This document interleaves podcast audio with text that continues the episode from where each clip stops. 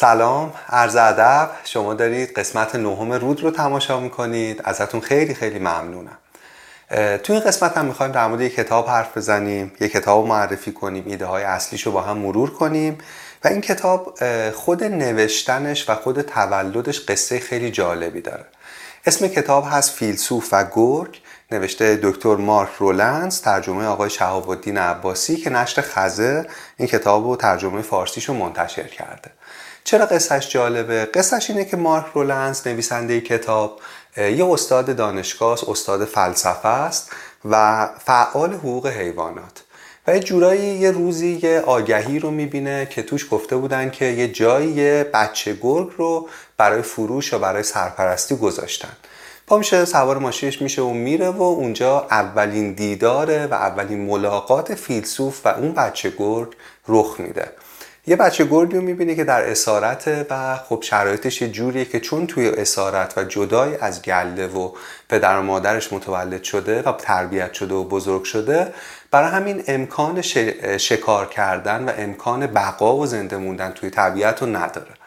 خلاصه انقدر عاشق این بچه گرگ میشه و انقدر حیرت انگیز این ملاقات براش که تصمیم می‌گیره که سرپرستیشو به عهده بگیره و برش میداره و با خودش میاره خونشون و البته وقتی میگیم خونشون منظورم یه خونه ایه که توی منطقه حاشیه شهر یه باغ بزرگ داره یه عالم دشت بزرگ تو اطراف اون خونه هست که انرژی اون گرگه می‌تونه تخلیه بشه. خلاصه گرگ رو میاره اسمشو می‌ذاره برنین که به زبان ولزی به معنی پادشاهه و 11 سال از 1990 تا اواخر سال 2000 اینا با همدیگه زندگی می‌کنن و اینا با همدیگه در واقع عمری و سپری می‌کنن. و تو این فاصله این فیلسوف شروع می‌کنه به تماشا کردن این گرگ. به اینکه چطور زندگی می‌کنه به اینکه سر کنه سر در بیاره او چطور فکر می‌کنه چطور تصمیم می‌گیره. و چیزایی رو از این گرد یاد می‌گیره تو این فرایند 11 ساله که خودش میگه تو تمام دوره درس خوندنم من نمی‌تونستم اینجور چیزها رو یاد بگیرم. ستاره اصلی کتاب پس یه گرگه و ما در واقع پای صحبت ها و حکمت های یک گرگ میشینیم و خود نویسنده میگه صدای من یه وزوز بی اهمیت توی پس زمین است و کل کتاب و داستان نوشتنش تلاش این فیلسوفه برای اینکه اون چیزهایی که از این گرد یاد گرفته درباره زندگی درباره خوشبختی درباره عشق و درباره مرگ رو مکتوب کنه و منتقل کنه قبل از اینکه محو بشه یا فراموش بشه. برای اینکه کتاب بهتر بفهمیم باید اون هسته مرکزیش یه ذره توضیح بدیم. کل کتاب یه هسته مرکزی داره که یه استعاره است. یعنی یه استعاره مهم قلب کتاب رو می‌سازه و حول اون همه مباحث در واقع پیش میره. نویسنده که فیلسوف توضیح میده از یه استعاره استفاده می‌کنه به نام استعاره گرد و میمون.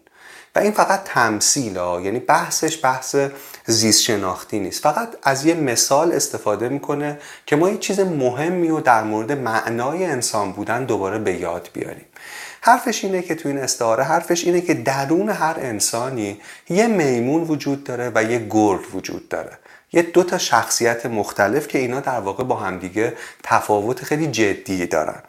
مثلا توضیح میده که اون شخصیت میمون درون ما دائم در حال حسابگریه. دائم به دنبال نفع شخصی خودشه. تمام مدت در انتظار فرصت برای اینکه حداکثر استفاده رو و نفع شخصی رو بتونه توی موقعیتی ببره. همه ارتباطات اون شخصیت میمون که استعاره و مثال و تمثیله حول یک اصل در واقع برقرار میشه. و اون اصل اینه که تو برای من چیکار می‌تونی بکنی؟ و برای اینکه اون کار رو برای من انجام بدی من چقدر هزینه باید بپردازم؟ در واقع تمام دنیا و مناسبات و روابط از نظر اون میمونی که درون ماست فقط حول مسئله سود و هزینه منفعت و هزینه میچرخه.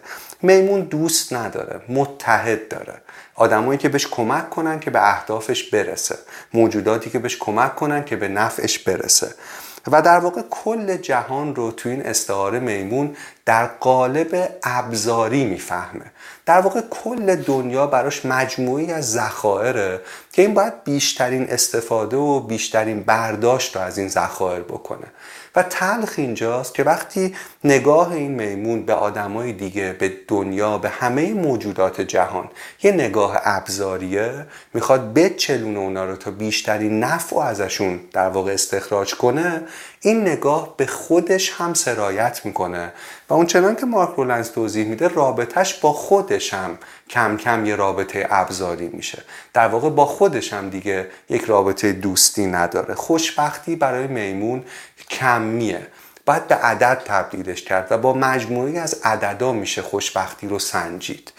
این در واقع یه قسمتی یه صدایی درون ماست که اسمشو مارک رولنز می‌ذاره صدای میمون یا جیغ میمون. و اون چیزیه که تو دنیا این روزا خیلی خیلی جیغ بلندی شده. یه صدای دیگه ای درون ما وجود داره به نام گرگ. نویسنده توضیح میده که گرگ به ما میگه که مهمترین چیزها تو زندگی موضوع حسابگری و سود و منفعت و در واقع چرتی انداختن نیست. اون چه که ارزش واقعی داره رو نمیشه به عدد تبدیل کرد و نمیشه معامله کرد. در واقع گرگ یه قسمتی از وجود ماست که نویسنده توضیح میده هنوز دست تمدن بهش نرسیده و هنوز تحت تاثیر در واقع این دنیا آلوده نشده و فراتر از ترس و طمع هنوز قسمت آزادی در عمق روان و ذهن و شخصیت ما وجود داره. قسمتی که آزاده قسمتی که طبیعیه قسمتی که قریزی تره و مدت هاست که ما فراموشش کردیم و مدت هاست که صدا یا زوزه این گرگ درون ما داره کم و کمتر میشه. یعنی بسیاری از ما گرگ رو از روایت زندگیمون حذف کردیم و فقط داریم به نسخه هایی که میمون برامون میپیچه گوش می‌کنیم و عمل می‌کنیم و بر اساس اون زندگی می‌کنیم. توضیح میده نویسنده که سرخپوستا یه افسانه ای داشتن و یه مراسمی داشتن که توش خیلی چیز مهمی رو میشه یاد گرفت. کلا اینو بگم که من فکر می‌کنم سرخپوستا خیلی مردمان پیشرویی بودن. یعنی وقتی ما اسطوره هاشون رو می‌خونیم افسانه هاشون رو می‌خونیم وقتی با فرهنگشون آشنا میشیم می‌فهمیم که چه چیزای مهمی رو اینا راجع به جهان راجع به انسان راجع به زندگی راجع به حیات فهمیده بودن. یعنی اون تصویر کلیشه‌ای که هالیوود و فیلم های وسترن برای ما ساخته که سرخپوست وحشی بیرحم خشنی رو تصویر کرده بذاریم کنار و در واقع آدمایی رو تصور کنیم که یه جهان معنایی بی نهایت غنی رو زندگی می‌کردن که ازش خیلی چیزا میشه یاد گرفت. این سرخپوستا وقتی قبایل همسایه و همجوار با همدیگه جمع می شدن و یه شورا درست می‌کردن که تصمیم بگیرن مثلا تصمیم بگیرن که درختای یه قسمتی رو برای اینکه مثلا زندگی کنن قطع کنن یا بیشه ای رو مثلا چه تغییری توش بدن. وقتی همه قبایل سرانش حضور داشتن یه صندلی هم تو اون جلسه برای گرگ میذاشتن و یه آدم نماینده گرگ می‌شد و گرگ در واقع نماینده همه موجودات زنده دیگه غیر از انسان بود. یعنی اونا به این فهم و درک رسیده بودن که همه موجودات حشرات پرنده ها گرگ ها بوفالوها همه اینا نیاز دارن که تو اون تصمیم گیری دخیل باشن و همیشه می‌گفتن که چه کسی به جای گرگ حرف می‌زند. این نکته جالبیه. نویسنده این داستان رو تعریف می‌کنه و بعد میگه که ما این سوال خوبه که از خودمونم بپرسیم گاهی. که تو این روتین زندگی از خودمون بپرسیم که چه کسی به جای گرگ حرف می‌زند. آیا صدای آزاد و آزادهی که درون ما روزگاری وجود داشته مخصوصا تو دوران کودکی اون صدای جستجوگر عاشق و مشتاق زندگی هنوز در ما پشواک داره؟ آیا هنوز گرگ درون ما نبز می‌زنه و زنده است یا اینکه کاملا دیگه از بینش بردن؟ نویسنده توضیح میده یعنی میگه که یازده سال یه فیلسوف و یه گرگ باید با همدیگه زندگی کنن تا من تا نویسنده بتونه بنویسه. او چیزی رو به من یاد داد یعنی برنین یا اون گرگ که تحصیلات رسمی نمی‌تونستند و نمی‌خواستند به من یاد بدن. او به من یاد داد که در بخشی باستانی از روحم یک گرگ فراموش شده و یک گرگ تبعید شده وجود داره. و اگه من بتونم اون رو درک کنم و صدای گرگ رو گاهن حداقل برای لحظه هایی تو زندگیم بشنوم اون وقت شاید همه چیز برام متفاوت شه. ما چیزای زیادی هستیم و تو زندگی لازمه که باشیم چون ضرورت زندگی تو جامعه مدرن خیلی چیزها رو به ما تحمیل می‌کنه. خیلی نقش ها رو و خیلی محدودیت ها رو.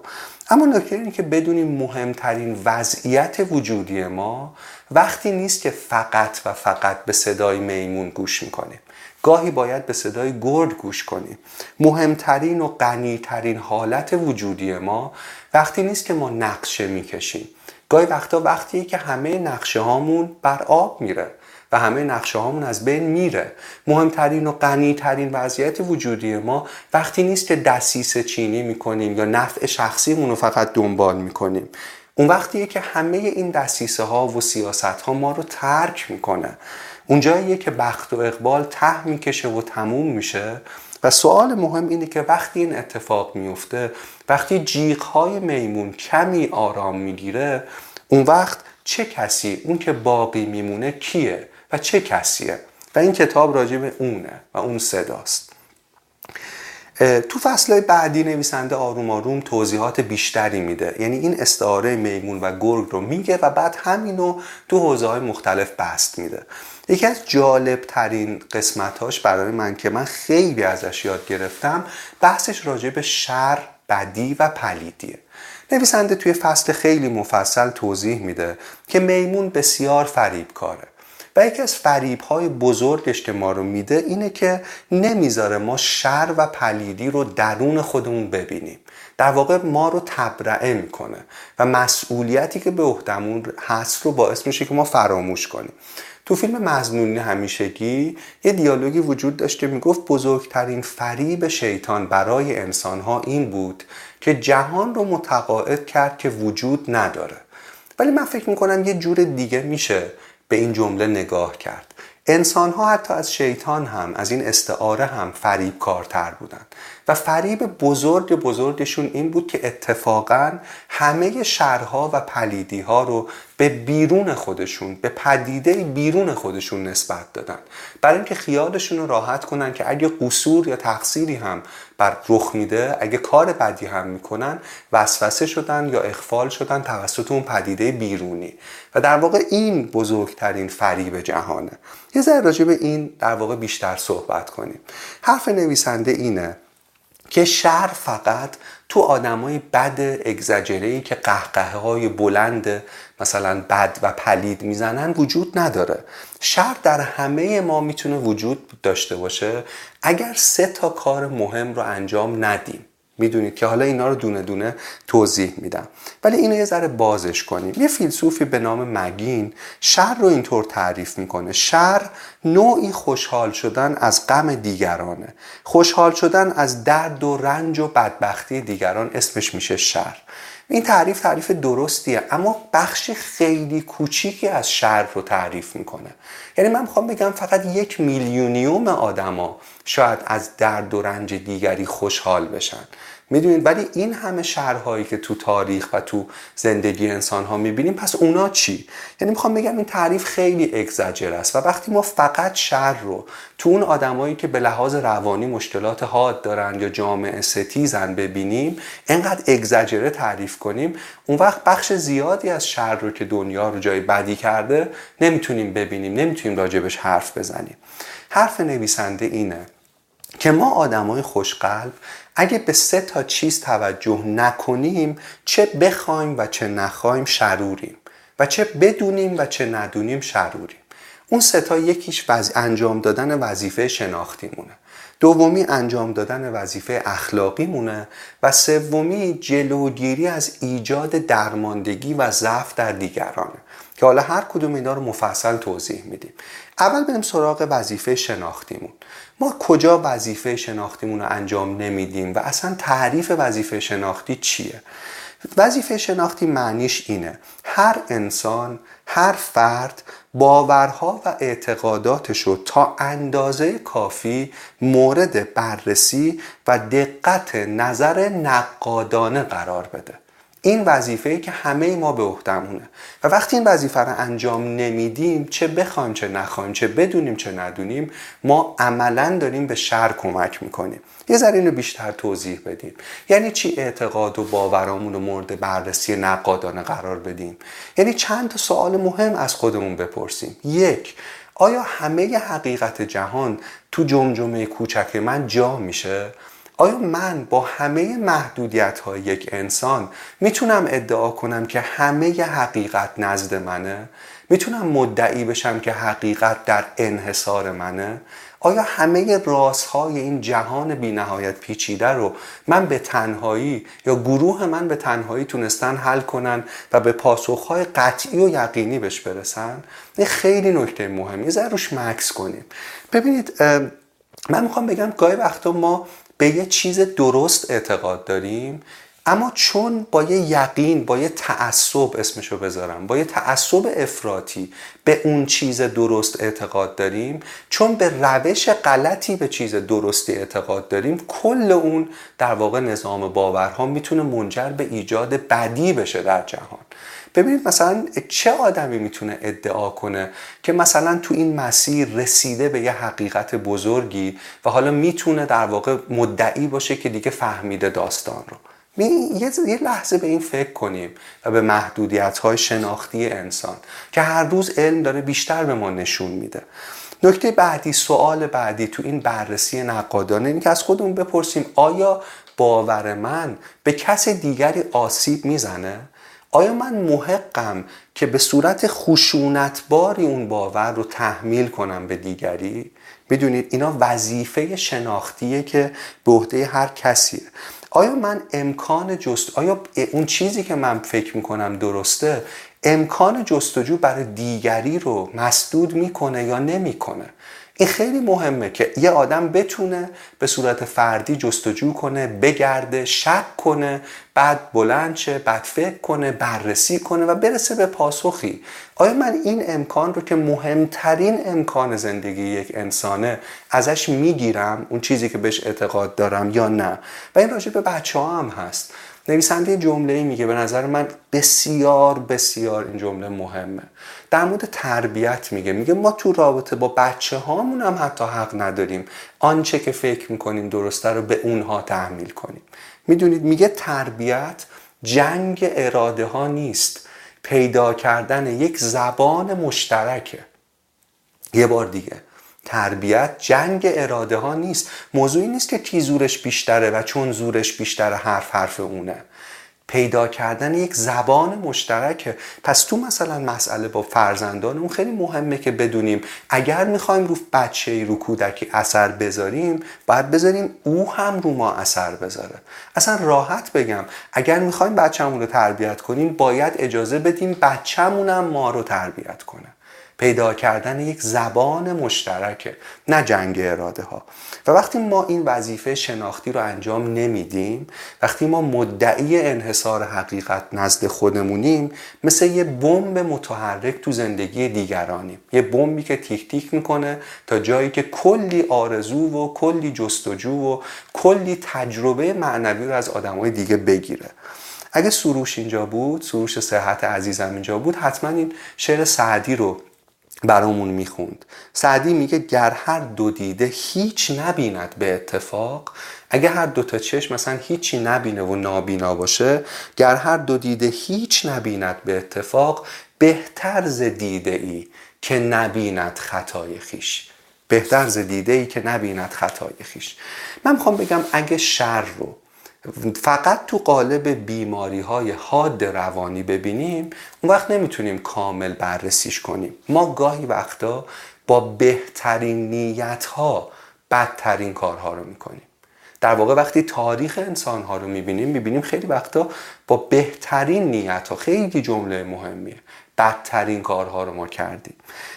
یه مثال خوب که نویسنده اینجا بهش می‌پردازه بررسی درخشان هانا آرنت از آیشمن. که فکر کنم راجع به شنیدین ولی خوبه که یه بار با هم دیگه مرورش کنیم. آیشمن از در واقع چرخدنده های مهم ماشین کشدار نازیست بود. یعنی از اونایی بود که در واقع به عنوان یک کارمند دولت نازی اومده بود سازماندهی کرده بود برنامه ریزی کرده بود برای در واقع رفتن میلیون ها نفر به اردوگاه های مرگ و اردوگاه های مختلف. بعد از اینکه جنگ جهانی تمام شد و بعد از اینکه در واقع اینا رو گرفتن خیلی از آدمایی که این جنایت ها رو کرده بودن یک یکیشونی که گرفتن همین آیشمن بود که جز بدنام ترین هاشون بود. آرنت میره تو دادگاه آیشمن برای اینکه خودش هم خب تو این فرایند اون در واقع ظلم هایی که دولت نازی کرد همه چیزش از دست داد. آواره شد سالها در به در شد بس بسیاری از عزیزانش از دست داد و فقط می‌خواست ببینه آیشمن چه شکلیه؟ یعنی آدمی که این کار وحشتناکو کرده چه شکلیه؟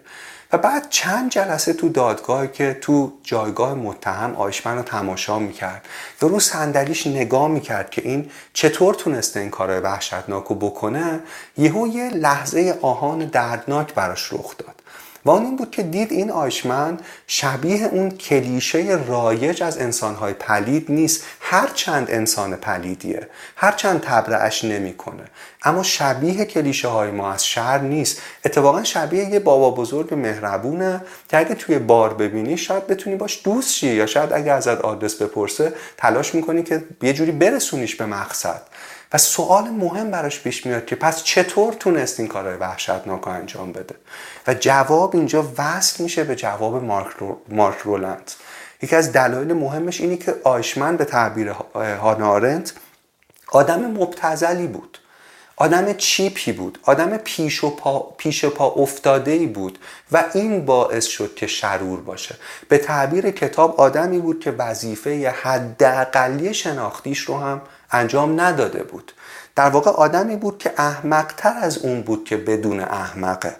ناتوان بود از درک محدودیت های انسانیش و فکر می‌کرد به طرز احمقانه و خشونتباری برای دیگران فکر می‌کرد راه نجات بشریت انقدر کوچکه که تو جمجمه او جا میشه و فکر می‌کرد همین چیزی که حزبش بهش رسیده همون چیزیه که می‌تونه جهان رو نجات بده. در واقع بسیاری از آدم و کم و بیش تو دوره های مختلف تاریخ چنین بودند. یک حماقت عمومی که ناشی از انجام ندادن وظیفه شناختیه. و همه آدما نکته اینه که نباید خودشون رو تبرئه کنن چون آدما با حداقل فکر می‌تونن بسیاری از چیزها رو راجع به خوب و بد بفهمن. اما تنبلن اما دوست دارن زیر سایه آسودگی تعصب بشینن. زیر سایه این که احساس می‌کنن همیشه بر حقن چون این ایگوشون رو باد می‌کنه چون این حس خوبی میده به آدم که آدم بدون حق مطلقه این یه نکته مهمه. یه جمله رو یه جایی میخوندم نمی‌دونم کی از کی جمله یادم رفته ولی گفتم براتون تو پایان این تیکه بخونم. میگه خوشا آن کسی که لحظه ای باز می ایستد به عقب می نگرد و می‌گوید عجب ابلهی بودم. در این لحظه آینده زاده می شود. در این لحظه آینده زاده می شود. یه بار به زندگیمون نگاه کنیم. اگه این جمله عجب ابلهی بودم و مدت هاست به خودمون نگفتیم یعنی مدت هاست یاد نگرفتیم. یعنی مدت هاست از سرزمین امن فکرها و باورهامون بیرون نیمدیم و باورهایی که شاید چند کیلومتر اینورتر کاملا بی اعتبار هست رو در واقع اونا رو به عنوان حقیقت مسلم پذیرفتیم. یعنی جستجومون مسدود شده. دومین قصوری که گفتم باعث در واقع پدید اومدن شر در جهان میشه قصور اخلاقیه. در قصور شناختی ما در واقع توضیح دادم که چه اتفاق میفته اما در قصور اخلاقی چی میشه؟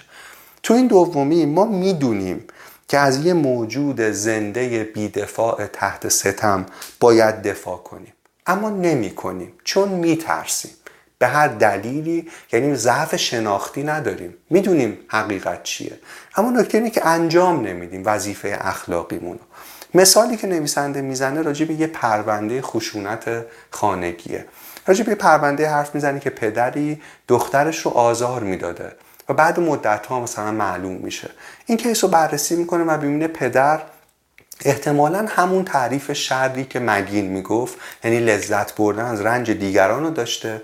به اضافه در واقع ضعف خطای اون چیز شناختی که فکر می‌کرده چیزی که فکر می‌کنه صد درسته و باید تحمیل شه و اینا. ولی مادر که تماشاگر این شکنجه هر روزه بوده چی؟ میگه ضعف مادر و قصور مادر قصور اخلاقیه. برای اینکه تو بررسی پرونده معلوم میشه که اون می‌دونسته که چه بلایی داره سر دخترش میاد اما به هر دلیلی میترسیده و سکوت می‌کرده. این در واقع نویسنده میگه قصور شناختی و قصور اخلاقی پشتوانه بزرگترین شرها در تاریخ بشر. چقدر حرف مهمیه یعنی از کجا می‌رسه به کجا؟ و توضیح میده که شر عادیه. توی شعر میخوندم همه چیز عادی است مثل کسافت. شر عادیه. شر پیش و پا افتاده است. شر منم. اگر که ندونم می‌تونم شرور باشم. این خیلی نکته مهمه. شاملو میگه اندکی بدی در نهاد من. اندکی بدی در نهاد تو. اندکی بدی در نهاد ما. و لعنت جاودانه بر تبار انسان فرو می آید و در واقع این قصه که نویسنده تو اینجا سعی می‌کنه بگه. اما سومی چیه؟ سومین چیزی که اگه بهش فکر نکنیم ما رو می‌تونه به موجودی شرور تبدیل کنه بدون اینکه بدونیم چیه. اینه که این تعریف از شر توضیح میده نویسنده که شر ایجاد ضعف و درماندگی در دیگرانه. ببینید دو راه برای پیروزی در یک مبارزه وجود داره. برگردیم به همون استعاره درخشان میمون و گرگ. دو راه برای پیروزی در یک مبارزه وجود داره. راه گرگ قوی بودنه و راه میمون ضعیف کردنه. و نویسنده توضیح میده که این ضعیف کردن خودش قسمی از شره که ما متاسفانه بهش توجه نمی کنیم شاید در ردیف بزرگترین پلیدی هاست. یه ذره توضیحش بدیم. نویسنده میگه میمون درون ما استاد ایجاد ضعف در دیگریه. از طریق دسیسه.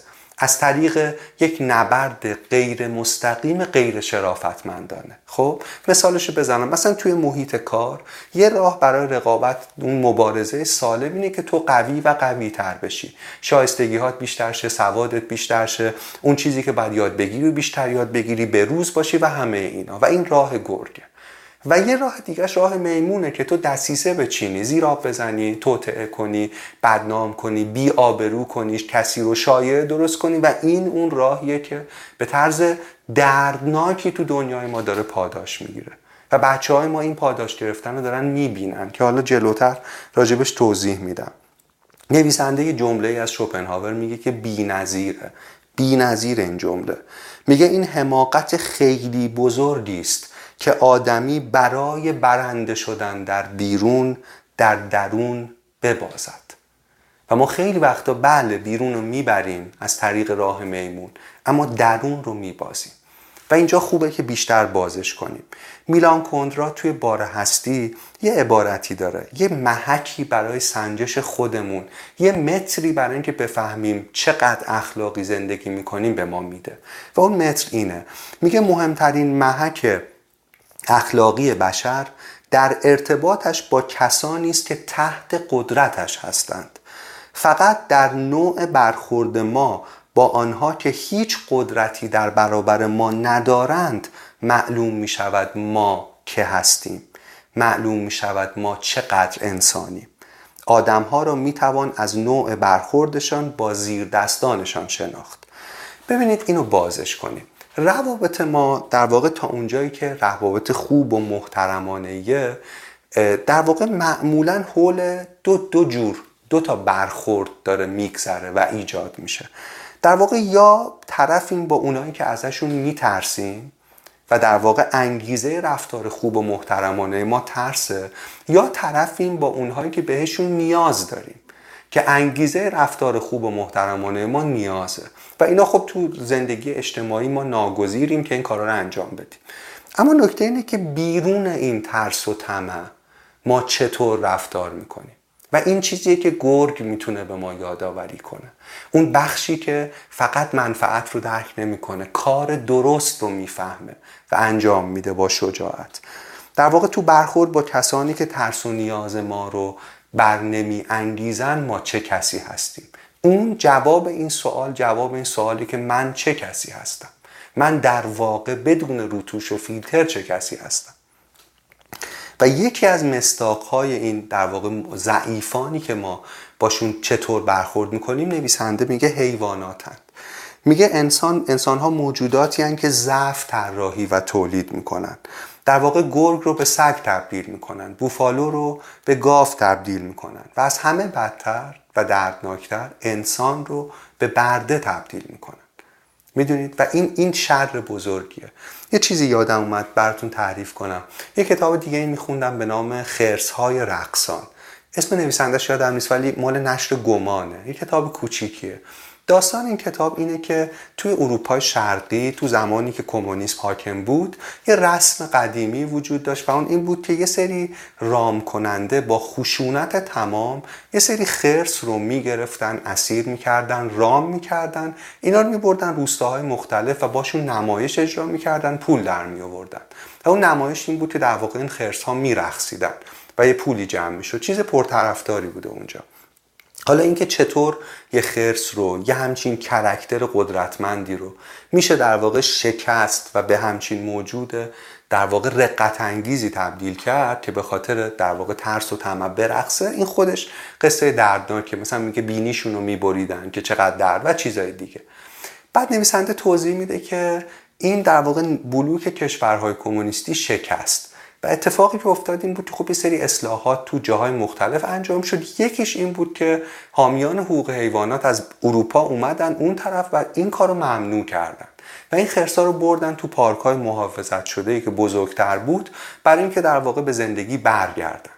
اما تلخ و دردناک اینه که سالها از جدایی خرس از این وضعیت رقتانگیز از این درماندگی آموخته شده میگذشت و خرسا تو پارک هایی بودن که هم غذا داشتن هم کسی شکنجهشون نمی‌کرد هم یه قلمرو بزرگ برای زندگی. اما هر بار آدمی رو می‌دیدن هر بار بازدید کننده ای رو تو اون پارک از دور می‌دیدن روی دو پاشون بلند می‌شدن و دوباره شروع می‌کردن به رقصیدن. یعنی درماندگی آموخته شده تا اینجا تا مغز استخوان. توسط اون قسمت میمونه ما می‌تونه در یه موجود قوی مثل خرس نهادینه بشه و البته این کتاب خرسای رقصان فصل دومش راجع به انسانهایی که تو این نظامهای استبدادی زندگی می‌کردن. و اونا هم دچار درماندگی آموخته شده بودن. و نکته خیلی جالب اینه که حالا اسپویل نمی‌کنم کتاب اما توضیح میده که اونا هم همچنان دچار این درماندگی بودن. و این دوستان مهمه که ما فکر کنیم تا وقتی ما این بدونیم این درماندگی ممکنه وجود داشته باشه و بدونیم که این یک شجاعت اخلاقی و فکری و جستجوگری می‌خواد برای اینکه این کار سختی می‌خواد برای اینکه در واقع بتونه یک انسانی ازش عبور کنه. برگردیم به بحثمون. در مورد این حرف می‌زد که پس یه دوگانه است. قدرت پیدا کردن با قدرت یا قدرت پیدا کردن با ضعف؟ و نویسنده نکته خیلی مهم میگه. میگه وقتی ما از طریق تولید ضعف در دیگری قدرت پیدا می‌کنیم حواسمون نیست. اما خودمونم داریم ضعیف می‌کنیم. مثل همون نگاه ابزاری میمون به دیگرانه که آخرش خودش هم برای خودش ابزار میشه اینجا هم همین اتفاق میفته در واقع وقتی تو فقط داری دستیسه می‌کنی من فقط دارم دستیسه می‌کنم چیزی بهم اضافه نمیشه. چیزی یاد نمی‌گیرم. گسترش پیدا نمی‌کنه وجودم. توی مبارزه و چالش واقعی نیستم که بتونم خودم رو محک بزنم و بزرگ کنم و چیزی اضافه کنم به خودم. می‌دونید؟ این در واقع چیزیه که وجود داره. میگه یعنی حرفش اینه که میگه میمون دنبال ضعیفتر کردن همه کس و همه چیز حتی بدون اینکه بدون خودش. و خودش رو هم برده می‌کنه. بعد می‌پردازه به جامعه ای که بر اساس این ساخته شده. یعنی توضیح میده حالا اگه همه ما به عنوان آدم ها به عنوان اتم ها یک جامعه چون این رفتاری رو انجام میدیم و اون اتمسفری که روی جامعه حاکم میشه چقدر مسمومه و چه اتفاقی میفته براش. یکی از نتیجه های دردناک همچین نگاهی تو جامعه اینه که میلیون ها نفر از حقوق انسانیشون محروم میشن. اما چرا؟ چطور؟ ببین اگه رابطه من بر اساس توصیه میمون درونم با دیگران بر اساس ترس و طمع باشه یه عده از آدما تو جامعه وجود دارن که من نه ازشون میترسم نه در واقع می‌تونم نیازی بهشون داشته باشم نه چیزی می‌تونن به من بدن. و اینا محرومان یک جامعه و اینا شاید یه کودک مثلا فقیر کاره. که نمی‌تونه به من آسیب بزنه نمی‌تونه چیزی به من بده. و تو این مناسباتی که دائما بر اساس صدای میمون بر اساس ترس و طمعه میلیون ها نفر از دایره قرارداد اجتماعی بیرون گذاشته میشن. میلیون, میلیون ها نفر از دایره حقوق اولیه انسانی بیرون گذاشته میشن میلیون ها نفر بیرون مرزهای اخلاقی جامعه زندگی می‌کنن و فرق بین تمدن و توحش یک تارمو اگه ما اینو ندونیم. یه بار دیگه هندسه بحث رو ببینیم. داریم راجع به شر حرف می‌زنیم. و اینکه وقتی ما همه روش مبارزمون فقط و فقط ایجاد ضعف در دیگریه و رابطه بر اساس ترس و طمع اون وقت چه اتفاقی برای کل جامعه میفته یکی دیگه از اتفاقاتش اینه که این جامعه ناخواسته بدون اینکه بدونه به فریب پاداش میده. در واقع آدم هایی که می‌تونن فریب بدن دیگران رو و به بچه هاش درسته که میگه بار کج به منزل نمی‌رسه یا کلاه بردارا مثلا راه به جایی نمی‌برن. اما بچه ها در واقع می‌بینن که کلاه بردارهای ناشی تعلیم ندیده و کم قدرتن که گیر میفتن و موفق نمیشن. اما کل جامعه اساسا بر اساس فریب ماهرانه داره پیش میره. یعنی نظام آموزشی بر اساس اینه که تو رو تربیت کنه که ماهرانه تر فریب بدی. یعنی دوره های موفقیت در مورد اینه که تو چطور دیگری رو فریب بدی.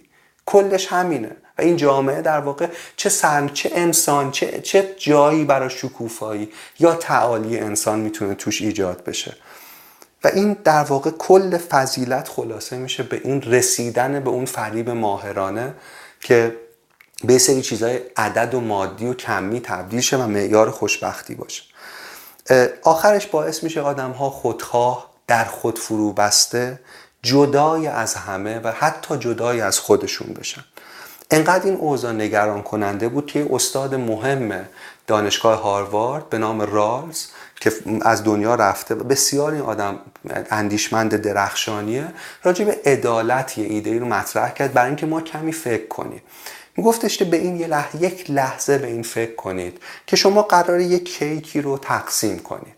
ولی یک لحظه تصور کنید. حتی اگه تصور کردن سخته تصور کنید که نمی‌دونید وقتی قسمت می‌کنید کیکو کدوم تیکش به شما می‌رسه. و حالا چطور قسمت می‌کنید؟ مساوی دیگه چون نمی‌دونیم کدوم سهم ماست. و میگه یک لحظه برای اینکه جامعه نجات پیدا کنه از این وضعیت ما باید یک پرده جهل داشته باشیم. وقتی داریم قناعم جامعه فرصتها امتیازات اینا رو تقسیم می‌کنیم.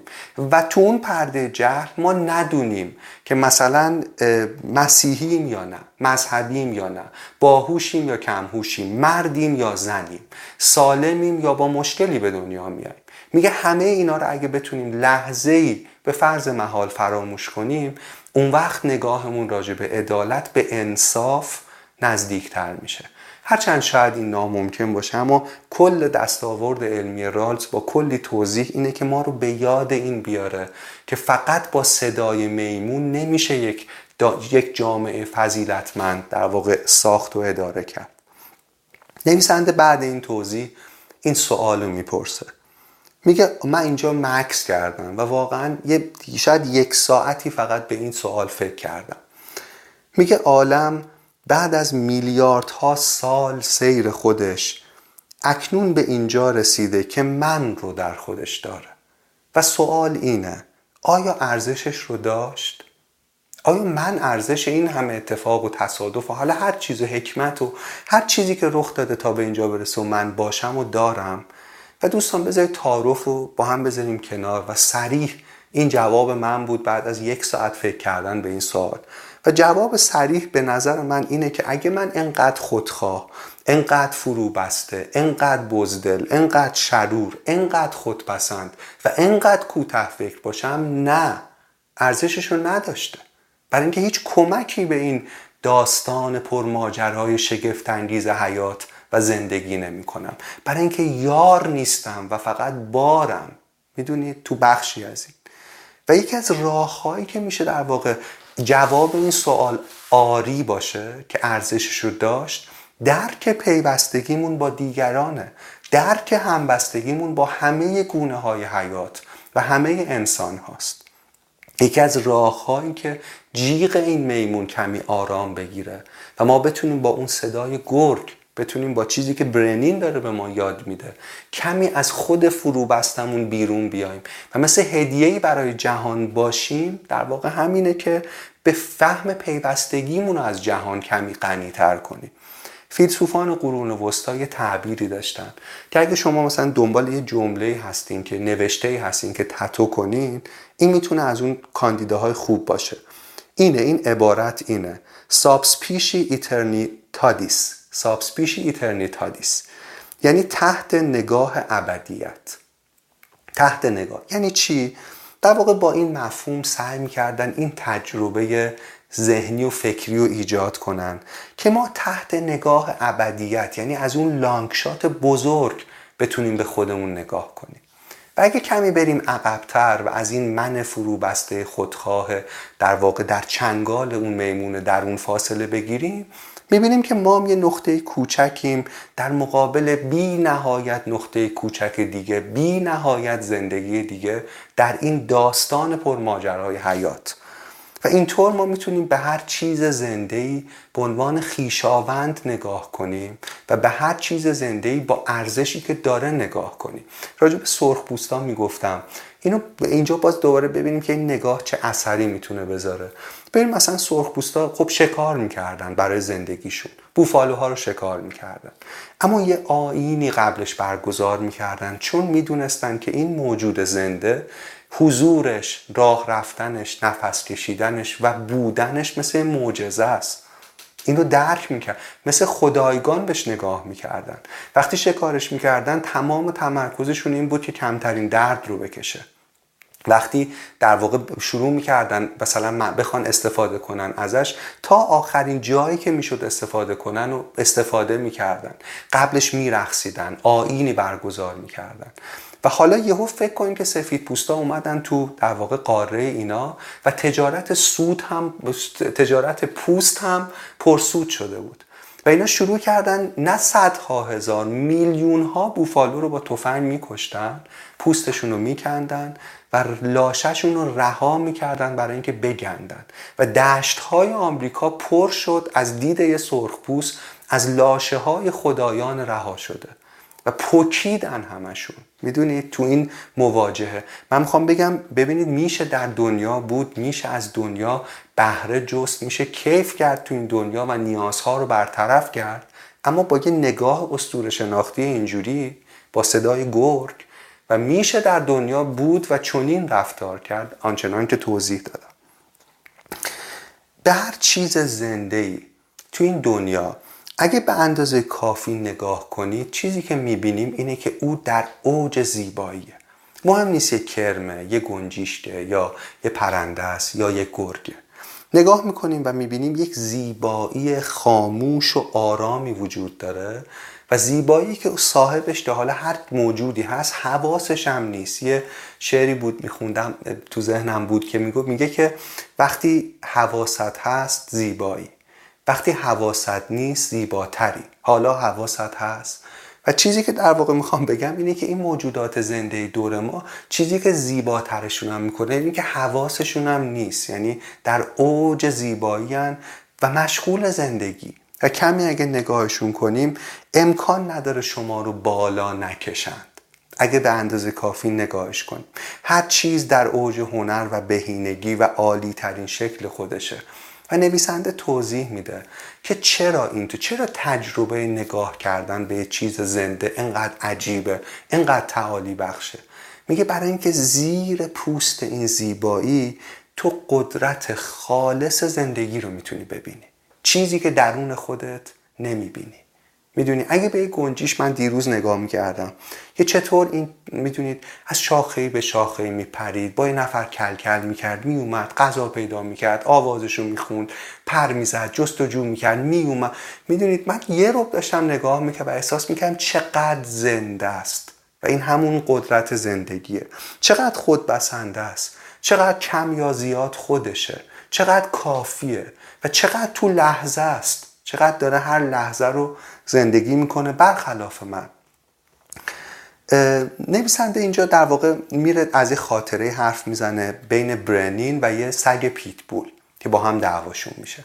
میگه چند وقت قبل در واقع وقتی دو ماهه بوده برنین این یه جایی حواسش نبوده با سگ پیتبول این مواجه میشه و اینا دعواشون میشه در حالی که برنین یه در واقع نوزاد گرگه دو ماهشه.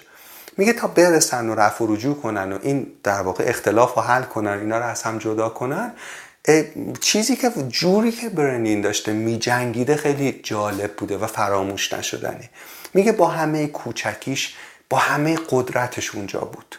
با همه یک گرگ بودنش اونجا بود. می‌دونی با همه وجودش داشت مبارزه می‌کرد و داشت می‌دونی با شجاعت در واقع حضور داشت. از هیچ منبع بالایی انتظار نداشت که مسئولیتش رو انجام بده. خودش با همه مسئولیت پذیریش تو اون مبارزه حضور داشت. با همه قدرتش. کم یا زیاد خودش بود. جا نمی‌زد چون می‌دونست که زندگی چقدر ارزشمنده. و بعد توضیح میده که اگه من بتونم خیلی این جمله همه رو گفتم که این جمله رو بگم که میگه اگه من بتونم به اندازه یه بچه گرگ دو ماه قوی باشم اون وقت خاکی خواهم بود که شر در او رشد نمی‌کنه اگه من بتونم به اندازه یه بچه گرگ دو ماه قوی باشم اون وقت خاکی خواهم بود که شر در اون رشد نمی‌کنه و در واقع فصل رو با این فصل رو با این تمام می‌کنه که وقتی اوضاع بیریخت میشه مردم میرن سراغ خیلی چیزا سراغ تلسم و ورد و دسیسه و تقلب و چیزای دیگه. اما میگه من میگه من اما به یه بچه گرگ کوچولو فکر می‌کنم و به مبارزه ای که می‌کرد و خیلی به نظرم جالبه. تو فصل بعدی کتاب بعد از این بحث مفصل نویسنده میره سراغ مفهوم مهم خوشبختی. من آب بخورم و بعد ادامه بدیم. میره سراغ خوشبختی. یه چیزی که میگه یعنی حرف اساسیشو بگم بهتون اینه که میگه ما یکی از مشکلات بزرگمون و اون میمون درون که ما رو در واقع به خطا میندازه اینه که ما خوشبختی رو با احساس خوشایند داشتن یکی می‌گیریم. در واقع خوشبختی رو با احساس خوشبختی اشتباه می‌گیریم و این اشتباهه. در واقع میگه انسان تنها موجودیه که انقدر فقط دنبال احساسات خوشاینده. در واقع مثل معتادان یا مثل عملی های احساس خوشاینده. در حالی که عالی ترین لحظه های زندگی ما لزوما خوشایندترین لحظه های زندگی ما نیستند مثلا مثال ساده شو مثلا یه ورزشکار که یه روزی که خسته است و واقعا نا نداره یا افسرده است یا هر چی و نمی‌تونه بره باشگاه اما کشون کشون خودشون می، به اونجا میرسونه و داره ورزش می‌کنه این اونجا اون لحظه حس خوشایندی نداره. می‌دونید این کار رو انجام میده و خوشبختی بعد از انجام این کار ناخوشاینده که سر و کلش پیدا میشه. و نکته جالب می‌دونین چیه؟ اینی که خوشبختی بعدش فقط احساس شادی نیست. احساس شادی هم هست اما مثلا احساس قدرته. احساس می‌کنه من بر خودم چیره شدم. می‌دونید من خودم رو تونستم قانع کنم که تو این روز سخت کار درست انجام بدم. احساس احساس قدرت احساس رضایت می‌دونید؟ و, و همه ایناست و فقط شادی نیست. عالی ترین لحظه های ما لزوما خوشایندترین لحظه های ما نیستن. نویسنده میگه وقتی ما معتادان احساس خوبیم اون وقت خیلی هم موجودات رام و سربراهی هستیم و خیلی هم کنترلمون راحت میشه. برای اینکه با اون ماده چیز خوشایند که تو هر چیزی می‌تونه باشه در واقع می‌تونن خیلی راحت ما رو برده کنن و رام کنن. و اینجوری این گرگ درون هر روز داره به جای دورتری از وجود ما تبعید میشه. میگه گرگ ها برخلاف انسان ها فقط در تعقیب احساسات خوب نیستن. اونا خرگوش ها رو تعقیب می‌کنن. و در مورد این حرف می‌زنه که من یازده سال در تلاش برنین برای شکار کردن رو تماشا می‌کردم. و خب برنین گرگی بوده که تو اسارت بوده و نمی‌تونسته خیلی تلاشاش موفق موفقیت آمیز نبوده. اما توصیف می‌کنه که چطور پاورچین پاورچین به خرگوش نزدیک می‌شد. چطور در اوج صبوری اونجا مکس می‌کرد. چطور همه عضلاتش منقبض بوده و آماده جهش بوده؟ و اگه حتی حشره بزرگی روی بدنش میشسته پوستش رو تکون نمی‌داده که نکنه یه حرکتی بکنه که خرگوش متوجه حضورش بشه. چطور تو وضعیتی باقی میمونده که معلوم نبوده چقدر طول بکشه اما باقی میمونده؟ و چطور میل انفجاری به حمله کردن داشته و همزمان علم به این که اگه این کار انجام بده شکست می‌خوره؟ و چطور تو این دوگانه خودش رو قانع می‌کرده که اون چیزی که الان براش خوشاینده رو انجام نده؟ و در واقع چطور مجبور بوده بارها و بارها اون چه می‌خواد رو انجام نده؟ و آخرش توضیح میده که برنین گرد خوشبختی بود. چه می‌گرفت خرگوش رو و چه نه. برای اینکه بر خودش پیروز می‌شد. خوشبختی همیشه احساس خوب داشتن نیست. در واقع ترکیبیه یک کل ناگسستنیه از وجوه خوشایند و وجوه ناخوشایند. از یین و یانگ. و, و چیزای های مختلفش همش همینن. عشق هم همینه. عشق یعنی این نیست تعریفش که همیشه حالت خوب باشه. عشق گاهی وقتا در واقع مرت... همیشه احساس خوب داشتن و شاد داشتن نیست. گاهی وقتا دلخور شدن دلگیر شدن همه اینا عشق رو می‌سازه. روباه توی شازده کوچولوی جمله می‌گفت می‌گفت وقتی فکر کنم مضمونش این بود وقتی عاشق میشی بگی نگی این احتمال رو برای خودت ایجاد کردی که اشک در بیاد. و همه اینا عشقه در کنار هم دیگه. فصلهای پایانی کتاب فصلهای تلخیه. برای اینکه اسمش اینه و بذار اسمش رو بگم بعد یه قصه بگم بعد توضیح بدم چرا تلخه. اسمش اینه فصلی در دوزخ. شروعش با یه در واقع توضیحی راجع یه الهیدان مسیحی به نام ترتولیان. ترتولیان فکر کنم سال مثلا 150 سال بعد از میلاد مسیح زندگی می‌کرده. آدم واقعا تباه و درب و داغونی هم از این نظر بوده. ایده اصلیش این بوده که آخر و زمان نزدیک همه آدما باید همه لذت های در واقع موجود در دنیا رو ترک کنن تارک دنیا بشن هیچ کس ازدواج نکنه و و و, و چیزهای مختلف برای اینکه آخر زمان می‌رسه. یکی دیگه از ایده هاش راجع به بهشته. و در واقع تصویرش از بهش اینه که جایی که نجات یافته ها از انواع مواهب برخوردارن اما مهمترین چیزی که باش کیف می‌کنن بهشتیان یه پنجره است یه پنجره بزرگ رو به دوزخ. می‌تونن اونجا وایسن در حالی که مثلا دارن میوهاشون رو می‌خورن و آدم هایی که نجات پیدا نکردن رو اون پایین در دوزخ ببینن که انواع رنج ها و مرارت ها رو دارن می‌کشن. ببین همین تصویرش از بهش نشون میده چقدر از درون حال ترتولیان بد بوده و چقدر در واقع گم شده بوده. نویسنده میگه دوزخ اتفاقا جایی که تو می‌تونی رنج کسی دیگری رو ببینی بهش نیست دوزخه. میگه دوزخ جاییه که رنج کسی دیگری رو می‌بینی و پایین ترین طبقه دوزخ و سخت ترین جای دوزخ جاییه که تو رنج کسی که دوستش داری رو می‌بینی. و اگه مثلا کسی از عزیزی که بیمار بوده مراقبت کرده می‌دونه که من از چی حرف می‌زنم.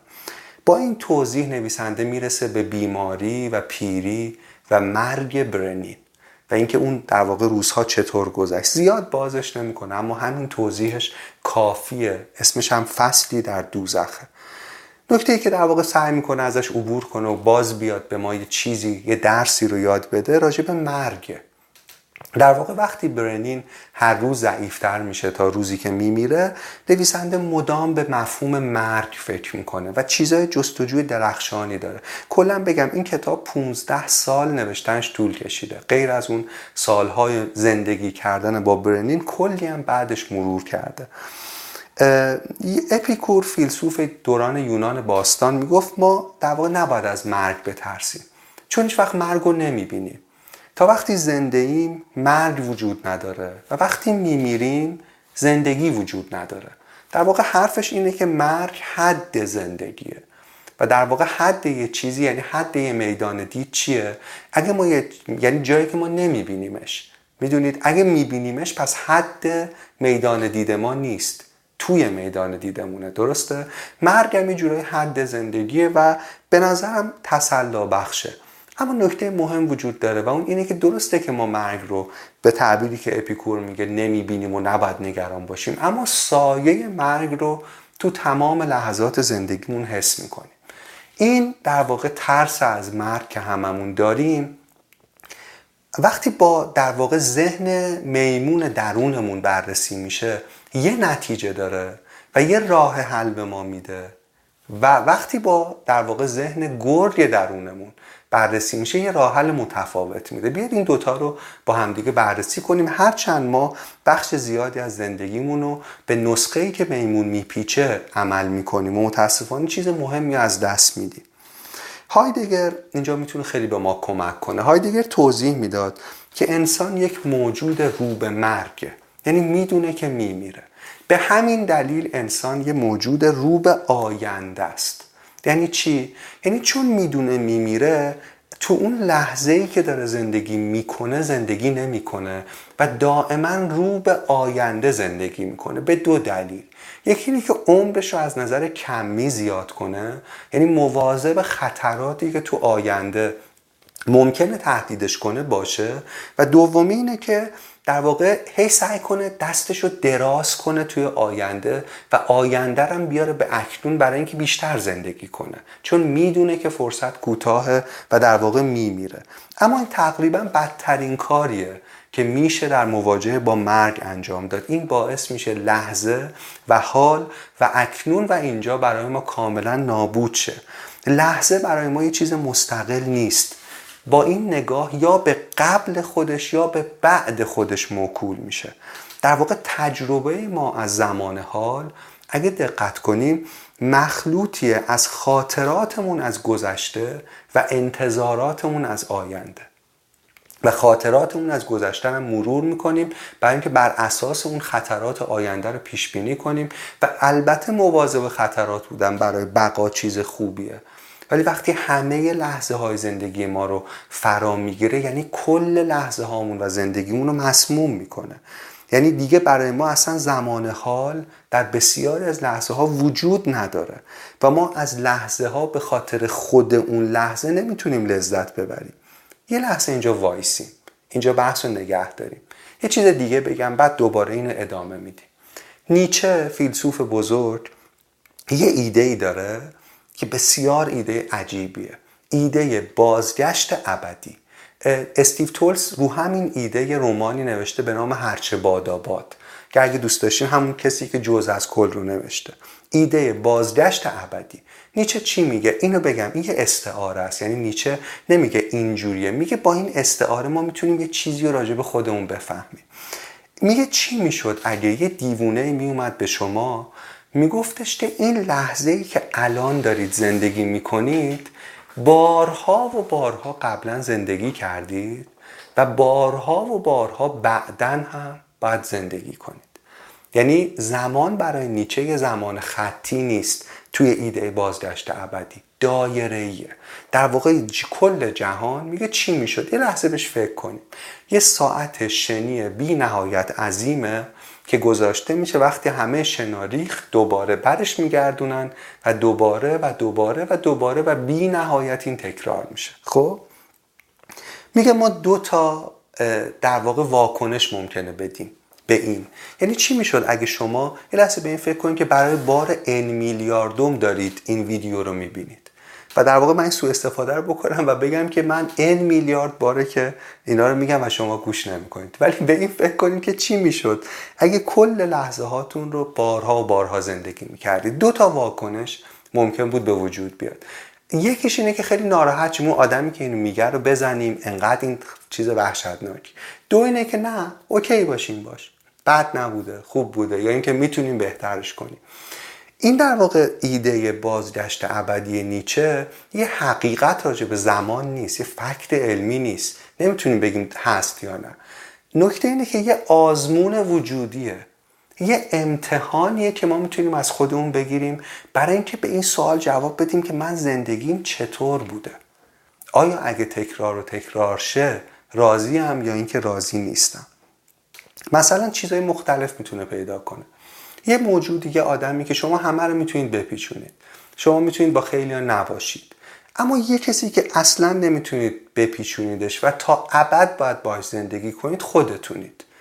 سوال اینه این پرسه آیا شما همون کسی هستید که تا ابد می‌خواید باهاش وقت بگذرونید؟ و نکته اینه که شما هنوز می‌تونید خودتون رو خلق کنید. اگه جواب این سوال برای من منفیه این منفی بودنش کمک می‌کنه به یه تلاش برای خلق یک من بهتر که این عمری که بی نهایت بار قراره با خودم سپری کنم رو در واقع بتونه قابل تحمل تر کنه. یه کار دیگه ای که ایده نیچه می‌کنه خیلی حالا باید بعدا مفصل راجبش بحث کنیم. اینه که وقتی زمان دایره تو این تعبیر و استعاره و تمثیل اون وقت هر لحظه بی نهایت اهمیت پیدا می‌کنه. برای اینکه هر لحظه بی نهایت تکرار میشه. می‌دونید؟ و این در واقع یه, یه تلنگره یه یه حله یه کمکه برای اینکه ما ارزش و قدرت لحظه ها رو بتونیم درک کنیم. نویسنده میگه برنین و هر گرگی و هر موجود زنده دیگری در این جهان غیر از ما غیر از انسان از آزمون نیچه تقریبا سربلند بیرون میاد. برای اینکه همه این لحظه ها رو زنده بوده با تمام سختی و آسونیش. اما ما آدما فرقمون با همه در واقع موجودات زنده اینه که ما نسبت متفاوتی با زمان داریم. میمون درون ما مخلوق گذشته و آینده است در حالی که گرگ درون ما می‌تونه خالق لحظه باشه و این دو روش متفاوت کلا متفاوت برای زندگی کردنه. برای میمون لحظه ها فقط اشباه گذشته و آیندند در حالی که برای گرگ هر لحظه فی نفسه و به ذات ارزشمنده و باید حقش رو ادا کرد. اگه در حال مبارزه است در حال مبارزه است با همه وجود. اگه در حال چرت زدن در حال چرت زدن دقیقا تو اون لحظه است. اگه در حال غذا خود در همه چیز همه لحظه ها رو داره حقش رو ادا می‌کنه. یه چیزی که توی در واقع اپیزود آری به زندگی گفتیم و اینجا یه بار دیگه تکرارش کنم. چون خیلی خیلی اون نکته بر خود من نکته نجات بخشی بوده خیلی مهم بود. اونجا ویکتور فرانکل می‌گفت زندگی معمای بزرگه. ما نمی‌تونیم حلش کنیم. اما راهمون برای حل این معما اینه که به معماها و سوالای کوچیک کوچیک تقسیمش کنیم. ما نمی‌تونیم بگیم تو کل این داستان حیات پیچیده نقش ما دقیقا چی باید باشه. اما می‌دونیم یک این نقش منحصر به فرده چون هر کدوم منحصر به فردیم و دو هر لحظه ای که بر در عمر ما میگذره منحصر به فرده. و سوال اینه که من تو این لحظه چه کاری درسته که انجامش بدم؟ و اونو انجام بدم. معمای اون لحظه رو اگه حل کنم و بعد معمای لحظه بعدی و بعدی تقریبا کل معما رو تو زندگی خودم می‌تونم حل کنم. مثال خیلی خیلی ساده و پیش و پا افتادش غذا خوردنه. یعنی وقتی من اینجوری نبودم من غذا به مسابقه کالری بود برام تا یه مدت طولانی. تا اینکه آروم آروم دارم به این فکر می‌کنم که خب نه این بشقابی که جلوی منه این یه داستان پرماجرا از زندگیه. یعنی این لوبیاها اگه واقعا بهشون فکر کنید هر کدومشون لوبیای سهرامیز می‌تونن باشن. این لوبیاهای توی لوبیا پلو می‌دونید چی میگم؟ داستان از جایی که اومدن ژنهای جایی که ایجاد شده دره و همه و همه اینها. پس من موقعی که دارم این غذا رو می‌خورم تو اون لحظه اون سوال بزرگ زندگی میشه که چطور با بهترین می‌دونید با, با, با قلیسترین تجربه ممکن اون غذا رو بخورم. موقعی که دارم مثلا برای چیزی مبارزه می‌کنم با همه وجودم انجامش بدم. و و و و ببینید کل اون معمای بزرگ تبدیل میشه به یه معمایی که هم بودن ما رو تضمین می‌کنه یعنی کیفیت بودن ما بیشتر میشه هم به شدن ما کمک می‌کنه. می‌دونید ما تو هر لحظه در حال خلق خودمونیم. ما تو هر لحظه خودمون رو متولد می‌کنیم تو اون لحظه خاص. و وقتی اینجوری نگاه کنیم اون, اون چیزی میشیم که در کل باید بشیم. می‌دونید این ایده ویکتور فرانکل بود که تو اون اپیزود آری به زندگی مفصل راجبش توضیح دادم. ما یعنی من تصوری که من از خودم دارم وقتی از من حرف می‌زنیم من یعنی توالی آدم های مختلف که از لحاظ عاطفی و روانی به هم مرتبطن. یعنی تو هر لحظه خودم رو خلق می‌کنم و توالی این آدما که یه چیزی یه هویت اینا رو به هم مثل نخ تسبیح وصل می‌کنه من رو می‌سازه. و سوال مهم چیه؟ تو پایان بحثمون بپرسم. اینه که کدوم این آدما که تو این توالی میان و میرن بهترین نسخه ماست؟ می‌دونید؟ نویسنده توضیح میده که به این فکر کنیم که آیا فقط نسخه ای که میمون و صدای میمون میپیچه بهترین نسخه است؟ یا نه ما ورژن بهتری از خودمون داریم که در عمق وجود ما به دلایل مختلف دفن شده و پنهان شده. کدومش بهترین نسخه ماست؟ و اجازه بدین در واقع قسمتی از کتاب بخونم و با همین تیکه از کتاب بحث رو تموم کنم. می نویسه که مهمترین چیز توییه که باقی میمونه.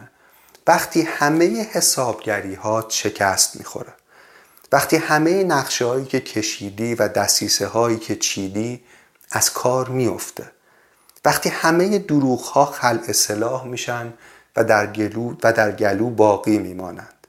وقتی بخت و اقبال تموم میشه و ته می‌کشه.